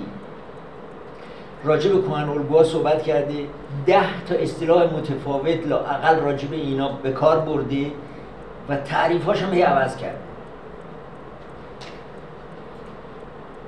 خب حالا منظورم اینه که این بلبشو سعی کنیم اینو بفهمیم. اینا هر کدوم یک کلید واژه دارن. کلید واژه یونگ عقده اودیپه میگم فروید. عقده اودیپه اینم نگفتم همین الان یادم اومد که نگفتم این خیلی مهمه دیگه.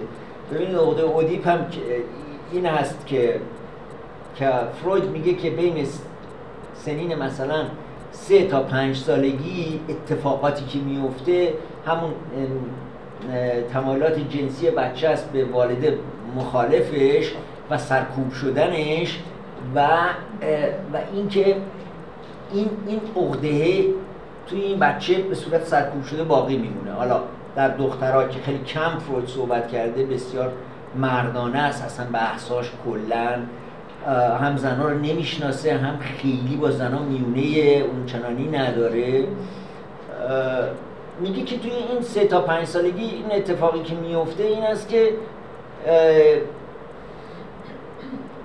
شما نمی‌توانید شما علاقمند میشید به نظر جنسی به والد مخالف و والد همجنس تبدیل میشه به اون نیروی اهریمنی که مانع از این رابطه میشه و آدما اگر بعد از اینکه بزرگ میشن به سن بلوغ می‌رسن نتوانند این مسئله رو که در بچگی درشون شکل گرفته حل بکنند روان پریش روان نژند و روان پریش خواهند شد.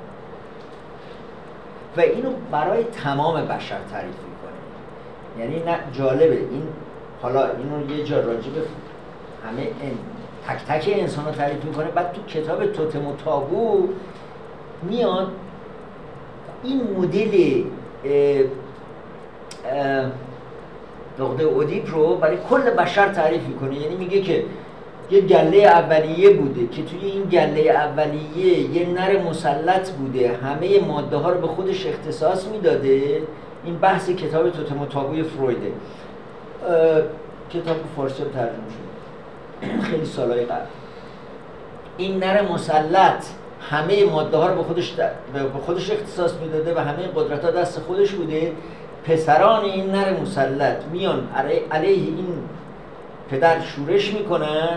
میکشنش تیکه پارش می‌کنن میپزنش میخورنش و بعد هم ماده ها رو برای اینکه این دعوا دوباره بین خودشون شکل نگیره میان ازدواج درون کلان و درون قبیله و درون گروهی رو ممنوع می‌کنن. تبدیل به یک تابو میشه. که هیچ کس نتونه این کار بکنه که هیچ کس دیگه نتونه به موقعیت اون طرف برگرده به موقعیت اون پدره برگرده.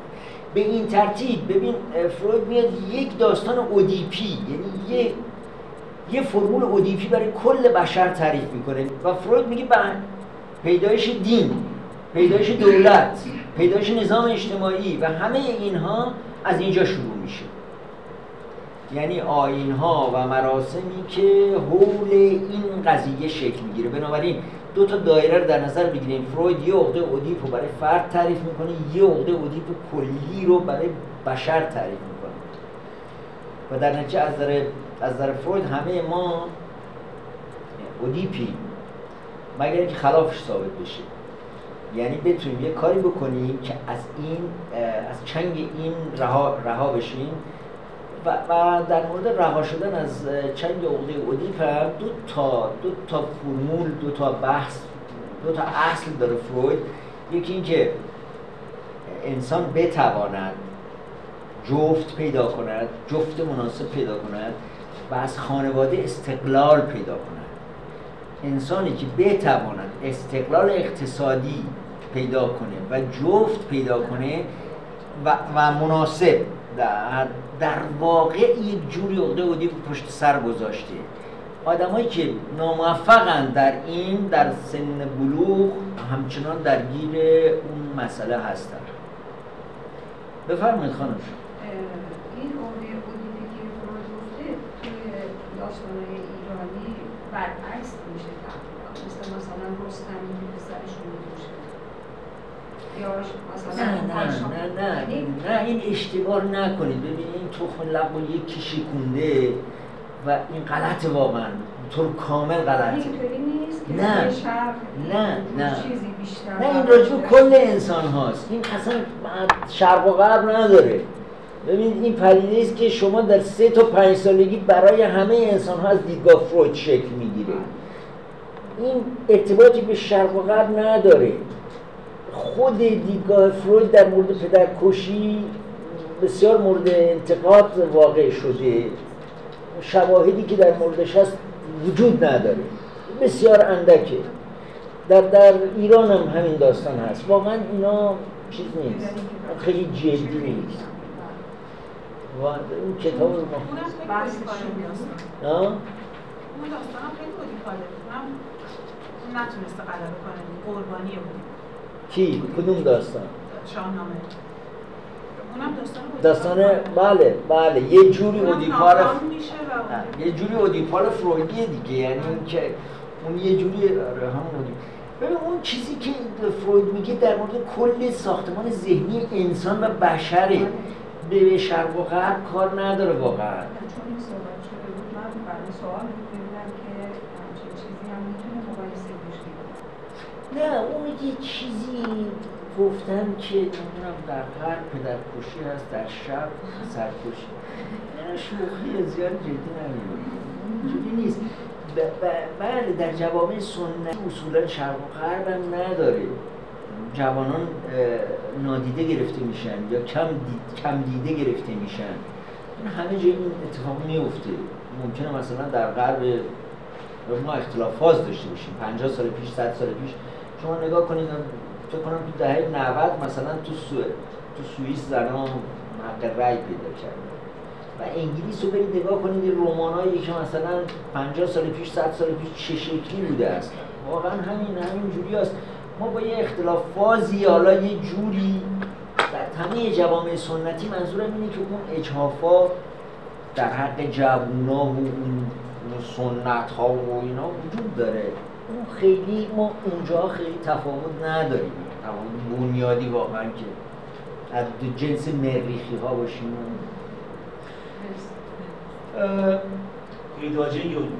ها؟ حالا می‌خواستم بگم که ببین کلید واژه فروید عقده اودیپه. عقده اودیپ عقده نیست عقده نیست. عقده به معنی که ما در روزمره به کار می‌بریم نیست. یه مرحله است یک مرحله است که این اسمش گذاشته Oedipus complex و برای اینکه یه جوری مثلا با سرگذشت اودیپ قهرمان اسطوره یونان شبیه بوده کسی هست اودیپ رو ندونه داستانش چیه؟ همه می‌دونه اودیپ چیه ماجراش؟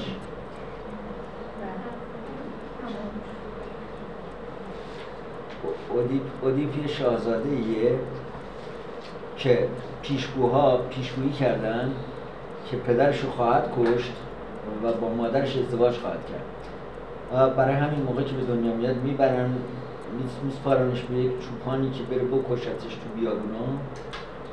اون چوپان میره دلش نمیاد اینو بکشه میده به یه چوپان دوستش مثلا جور کوی رها می‌کنه به چوپان همسایه کشور همسایه مثلا یه منطقه مرزی بودن یه شهر دولت شهر بوده حالا هرچی به حال میره توی کشور دیگری اونم ملکه اون کشورم بچه دار نمی‌شده و این بچه رو ور میدارن و میگن که این حامله شده و زایده و این بچه همون بچه است و این به عنوان شاهزاده بزرگ میشه و وقتی که بزرگ میشه با خبر میشه از اینکه چنین سرنوشتی داره. و چون نمی‌دونسته که اینا پدر مادرای واقعیش نیستن اون کشور رو ترک می‌کنه اون شهر رو ترک می‌کنه که مرتکب قتل پدرش نشه. و میاد در واقع در همون کشور اصلی خودش و تو راه با پدرش برخورد می‌کنه و در یه دعوایی که اتفاق میفته پدره به دست اودیپ کشته میشه. اودیپ میاد به شهر شهر تبس هست که پدرش اونجا بوده و مادرش. شهرم دوچار یه حیولایی به نام ابوالهول اون شهر رو محاصره کرده بوده و بیماری نازل کرده بوده و همه این چیزا و یه معمایی مطرح می‌کنه مطرح می‌کرده و معما رو اودیپ جواب میده و اودیپ رو تبدیل مردم به عنوان نجات دهنده به رهبری انتخاب می‌کنن و چون شاهشون هم کشته شده بوده و نمی‌دونستن که به دست کی کشته شده همسر پادشاه رو هم به عقد اودیپ در میارن که مادر خود اودیپ هست. و اودیپ هم صاحب دو دختر و دو پسر از این خانون میشه. مادر شوکاسته و بعد که بالاخره دوباره خدایان یه تاونی نازل می‌کنند و اینا و معلوم میشه که این تاون به این دلیل است که یکی از پیشگوها میگه تاون به این دلیله که یک کسی اینجا زنا کرده و با مادرش و فلان و خلاصه. خود اودیپ این چرخه تحقیقات رو به جریان میندازه تا بالاخره در پایان تحقیقات متوجه میشه که چه اتفاقاتی افتاده و سرنوشت برخواست او غلبه کرده. و خودشو کور می‌کنه. این این این شخصیت رو فروید می‌گیره برای توضیح تئوریش برای توضیح نظریش که واقعا انتخاب درخشانی شاید هیچ هیچ شخصیت دیگه و می‌دونید این این یکی از اصطلاحات روانکاویه که بیش از هر اصطلاح دیگری در روانشناسی در مثلا نیم قرن گذشته کد شده جاهای مختلف نقل قول شده. بنابراین آقای اودی کلید واژه فروید ساعت چنده؟ وقتشه؟ خیلی دیگه از الان تمرین کنید نکشیم خیلی کم کشیدم صبح تا خیلی کم کشیدم. از این شیش هفت روز الان اضافه کردم زندگی. این کلید واژه است. کلید واژه یونگ یه رو دیگه هم خودش خوبه. یه رو دیگه به تعبیر میده کلید واژه یونگ کهن الگو هاست من سوال پرسم اگه مربوط نمیشه بعدا جواب بدید من. می‌خوام بدونم اودیپ کجا به آنتیگونه وصل میشه؟ جریان اسطوره اودیپ آنتیگونه دخترشه. خب. دو نه. دو, دو دختر اودیپه و خواهر اودیپه در واقع. هم دخترش هم خواهرش. چون با مادرش خود فروید هم می‌دونیم که میگه آنا فروید آنتیگونه منه. معلوم نیست چی بوده دو قضیهش ولی به حال میگه آنتیگونه منه. آنتیگونه بعدا یه چرخه اسطوره های تبس ما داریم. چند تا داستان پشت سر همه. این قسمت اودیپشه. بعد قسمت آنتیگونش دوباره می‌دونی یه برادری این داشته. برادره به دست یه برادر دیگر. بعد از اینکه این میپاشه اودیپ کور میشه و مادر کشته می خودشو می‌کشه. یکی از برادرها قدرت به قدرت می‌رسه. یکی دیگه از برادرها رو می‌کشه. بعد اون میگه کسی حق نداره اینو دفن کنه. چون علیه حکومت شورش کرده. این آنتیگونه میره این قانون رو نقض می‌کنه اون برادر رو دفن می‌کنه. و یه ماجرای چیز چرخه مثل اسطوره های چیز از قبل از اودیپ شروع میشه سالها قبل از بنیانگذاری شهر تبس. و به در آنتیگونه و اینا ادامه پیدا می‌کنه. سه چهار تا حلقه داستان است. بنابراین کنن الگوها چی هستن؟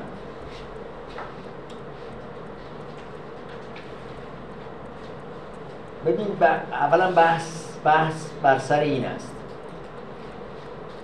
یونگ میگه که هی هی توضیح میده. یه زمانی می‌گفت که اینا اسمشون رو گذاشته بود تصاویر ذهنی اولیه. یه زمانی می‌گفت که به اینا می‌گفت که شیرگران بر ذهن. یه زمانی میگه که تصاویر قدرت های غریزی یا هفتش ده تا اصطلاح من همه اینا رو جمع کردم. و همه اینا رو همه اینا رو به کار می‌بریم یک اصطلاحی که به حال جا افتاد archetype ه که این archetype حالا نمونه ازلی کهن الگو نمونه اول نمونه همه این چیزا ترجمه کردم. من من, من از کهن الگو بیشتر باشم اینا اولا کهن یه بحث اینه که آیا اینا ژنتیکن یا بیولوژیکن یا یا صفاتی هستند که بر اثر تجربه به ارث رسیدن؟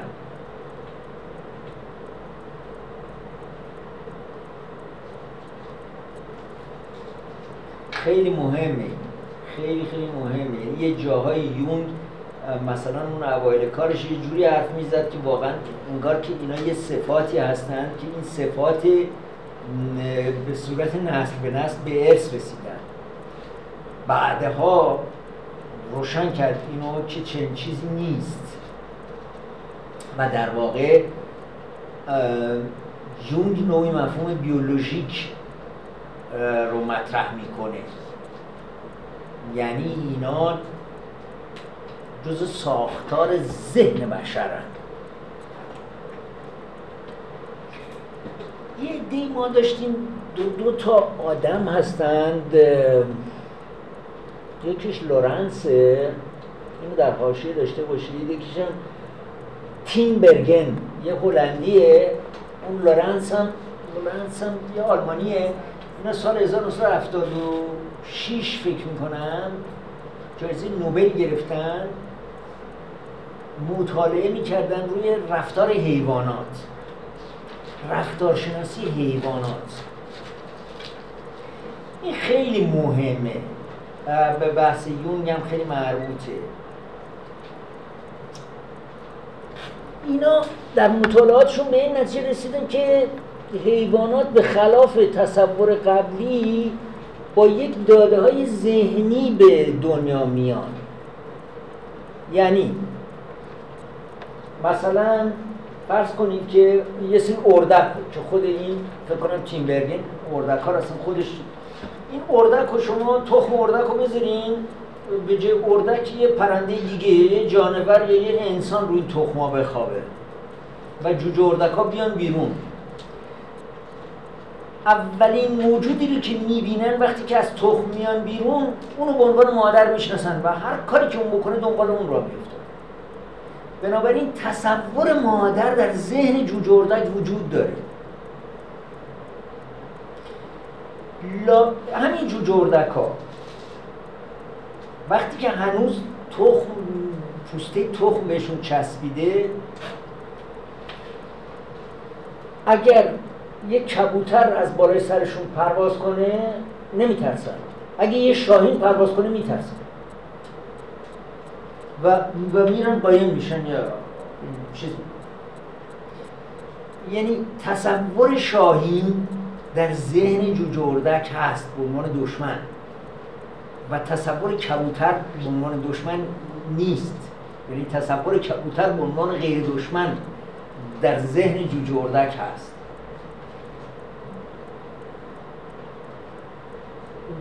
جالبه شاهی اومدن شاهینا چوبی درست کردن بالای سر این جوجه ها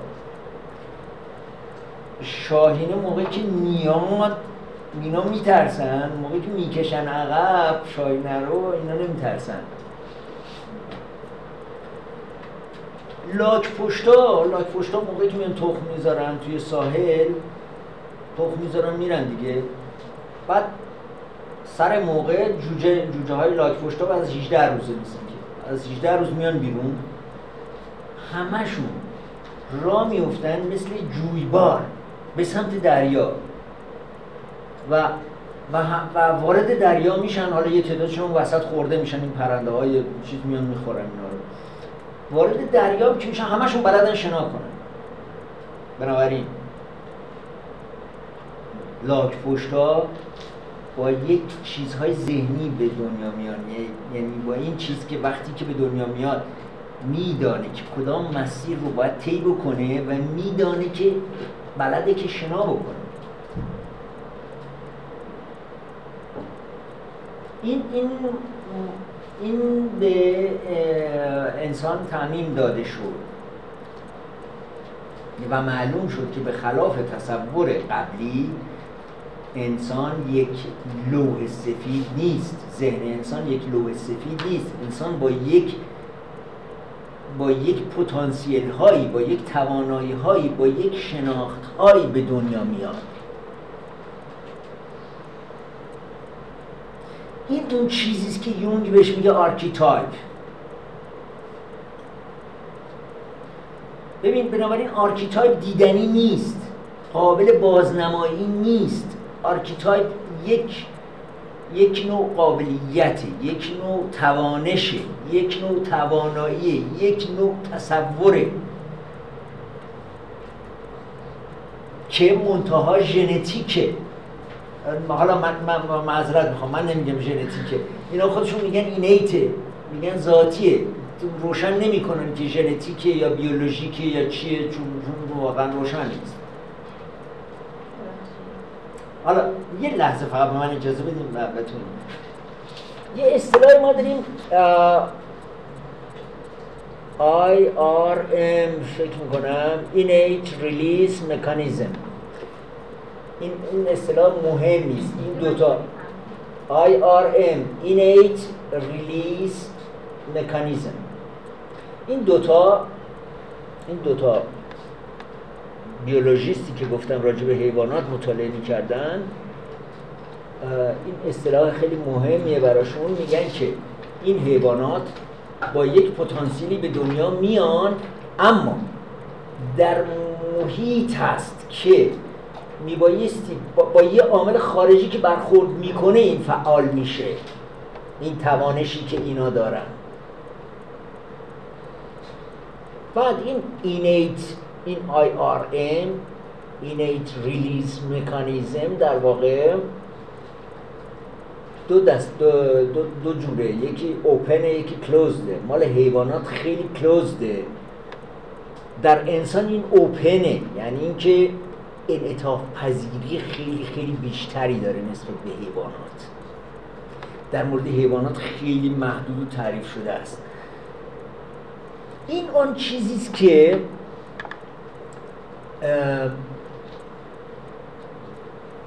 برجسته ترین مفسرین یونگ در واقع مثلا جوزف کمبل، والاس استیونز و یونگی های جدید.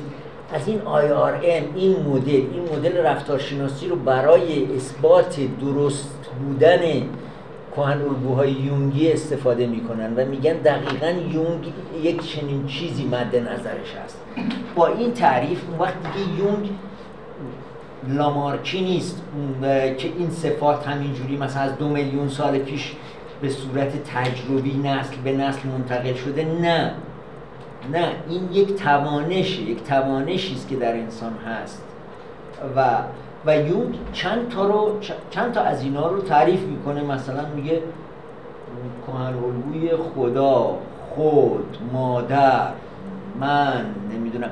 اینایی که یه سری هست که تو بسیاری از اسطوره ها تکرار میشن. در فرهنگ ملت ها تکرار میشن در قصه ها تکرار میشن در اسطوره و داستان ها تکرار میشن. ببین بنابراین وقتی که میگیم که کهن الگوی مادر یعنی یعنی انسان با تصوری از مادر به دنیا میاد. با تصوری از خود با تصوری از خدا با تصوری از آن آنچه که یونگ مثلا و تعداد کهن الگو هم بینهایت ها. کهن الگوها پنج تا و ده تا نیست که یون گفته این نقاب و سایه و فلان و آنیما و آنیموس نه. اینا فقط اون چیزاییست که یون به عنوان مثال گفته و مثلا خیلی تکرار بیشتر شدن یا اما کهن الگوها به کرات می‌تونن اتفاق بیفتن. مثلا